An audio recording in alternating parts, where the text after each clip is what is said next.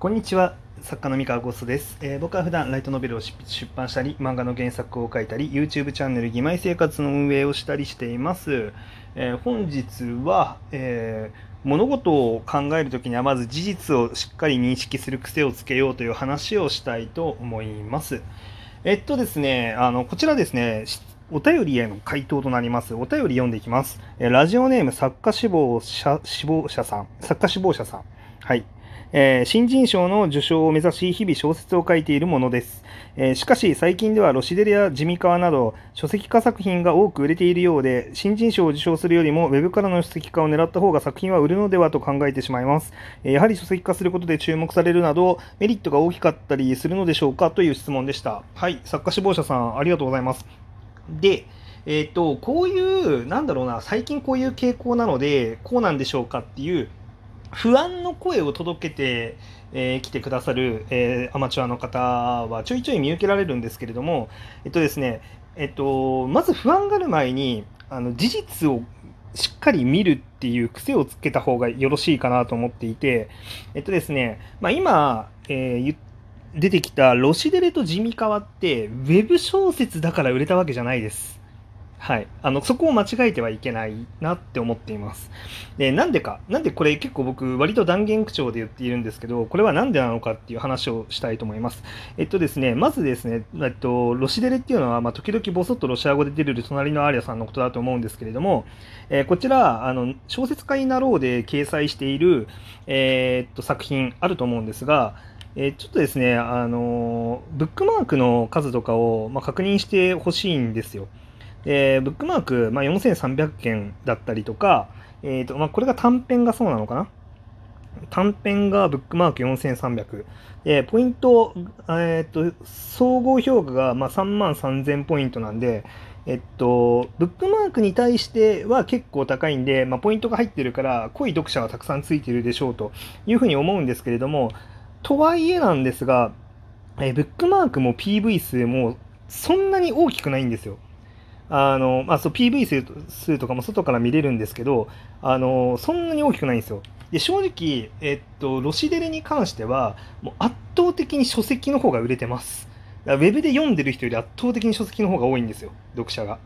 で一方で地味川の方はどうなのかって話なんですが、えーこちらがまあ朗報俺の言い名付けになった地味子家では可愛いしかないっていう作品だと思うんですが、えーこちらの作品もえー見てみましたところ、ブックマーク1870件。で、アクセスの数もそんなに多くないです。えーっとですね、まあそうですね、そんなに多くないですね。ってなっ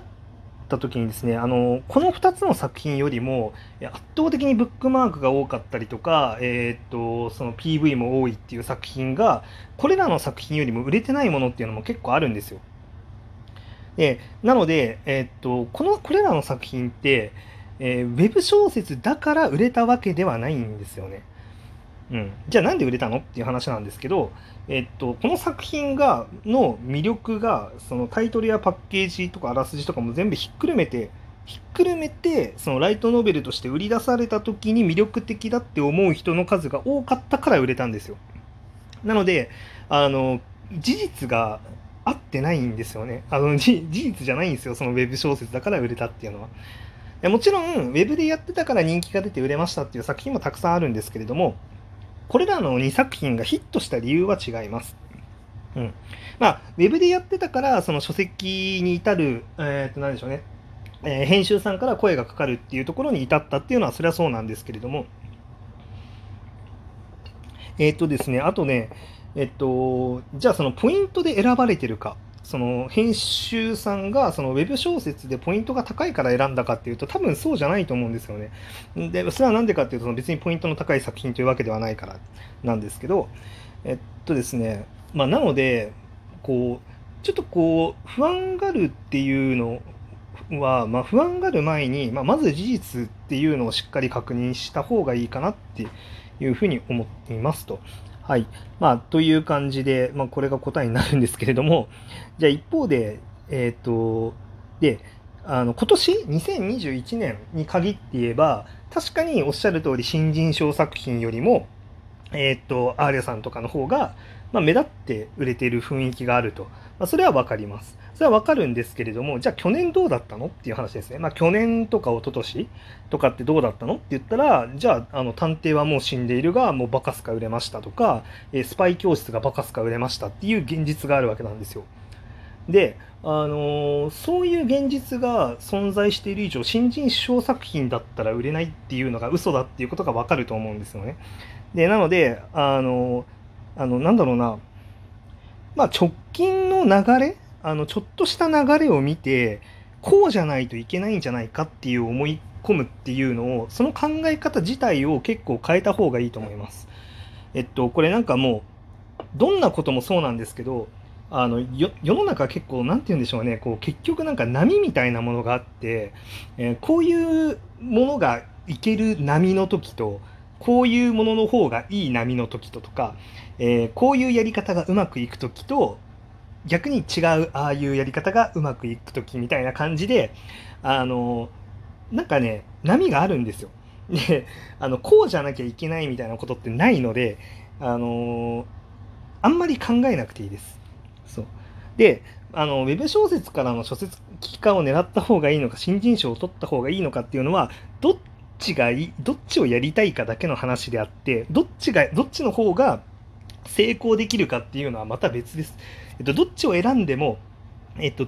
それぞれで、えっと、違うね、方法で、えー、成果を上げることができたら、どっちを選んでもうまくいきます。えー、で、逆に言えば、どっちを選んでも成果を上げられなければうまくいかないんですよ。そういうものなんです。なんで、別に新人賞をあの目指しても全然構わないし、えー、ウェブ小説でその発表し続けても構わないです。うん、で、これはあの人に委ねることじゃなくて自分で決めること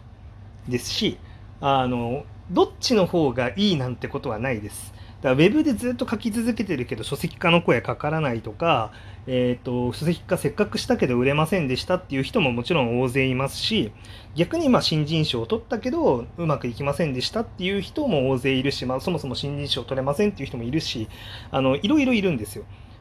あのどっち選んでも。うん結局それぞれ選んだ場所であの結果を出すことができればうまくいくし出せなかったらうまくいかないっていう、まあ、結構そういう、うん、分かりやすく残酷な世界なんであのそうどっちの方がいいとかどっちじゃないとダメとかはないです。はいっていうね。まあ、メリットねデメリットの話、まあ、ちょっと他にも他のね放送でもあの新人賞受賞作品の場合とその書籍化あのした場合のえー、メリットデメリットの話とかも僕実はその過去の放送でもやっていてあのもし本気で知りたいんだったらあのアーカイブをめっちゃねあの500ぐらいアーカイブあるからすごい大変だと思うんですけど本気で知りたいんだったらめっちゃ探してみてください。あのそっちでも結構言ってるんでメリットデメリットの話。まあそうですね。でまあ本当に、まあ、軽くそのなんだろうな、まあ、僕はあのその前前回その放送で言った時にはあのその宣伝費用とかのそのメリットは新人賞の方が高いんじゃないか説っていうのを押してたんですけど今多分そうでもないような気がしていてあの結構どの作品にも割と宣伝の予算当てられてる雰囲気があるんですよ今って。まあ、多分ある程度その編集部とかであるいは営業部なのか分かんないですけど、どっかがあこの作品すごいプッシュしやすい要素を持ってるからあのこういう部分をしてこうみたいなのを選んだりとか、まあ、なんかそういう感覚で結構割とどの作品も毎月1本以上 PV 作られたりとかあの特別な面白い宣伝施策打ったりとかしてる気がするのであの、まあ、どっちじゃないと宣伝してもらえないとか多分ないです。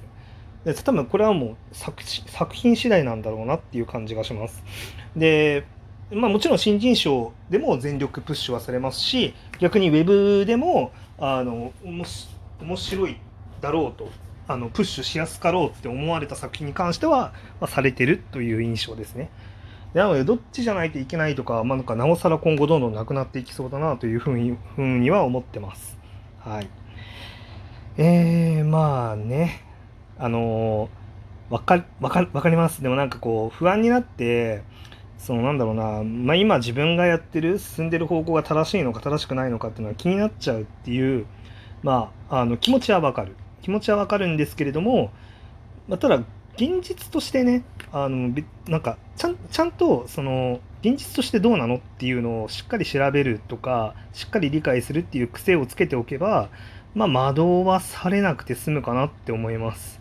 その惑わされてもねあのマイナスしかないのでそうそうで、まあ、結局なんか今の正解でしかないんですよ今世の中に出てる作品の結果って。で、これからプロになっていこうとか、これからデビューして世の中にあの名作をどんどん出していこうっていうポジションの人が見るべきは、今の作品のヒットのあり方というよりかは、その、まあ、未来のあり方の話なので、どっちが正解かはね、正直ね、もう運です。うん。もうど、ど、でも、でもなんかどっちでもいいんですよ。まあ、両方、あの極端な話、両方やればいいと思っていて、その新人賞もやりながら、ウェブ小説でもあの出せばいいと思うんですよ、結局。うんえっ、と、地下のルートでどっちのルートだったとしても、あのまあ、しっかり面白いものかけてて、あのちゃんと見つけてもらえれば、ね、活路はあの見出せるし、まあ、そうでなければあの要は届かなければ、まあ、残念ながらあのなかなか前には進めないっていうだけで、うん、なのでそうですね、うん。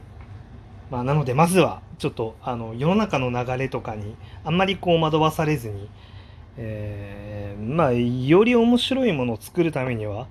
うん、よりその読者がしっかりあの読んでその楽し楽しめるものって何なのっていうこととかにちゃんと向き合って作品を書けるように、まあ、その腕前を上げていくっていうことに、まあ、ひたすらうん集中するのがいいのかなっていう風な気はしますけれども。はい。というわけで、えー、以上でございます。それでは皆さんおやすみなさい。失礼します。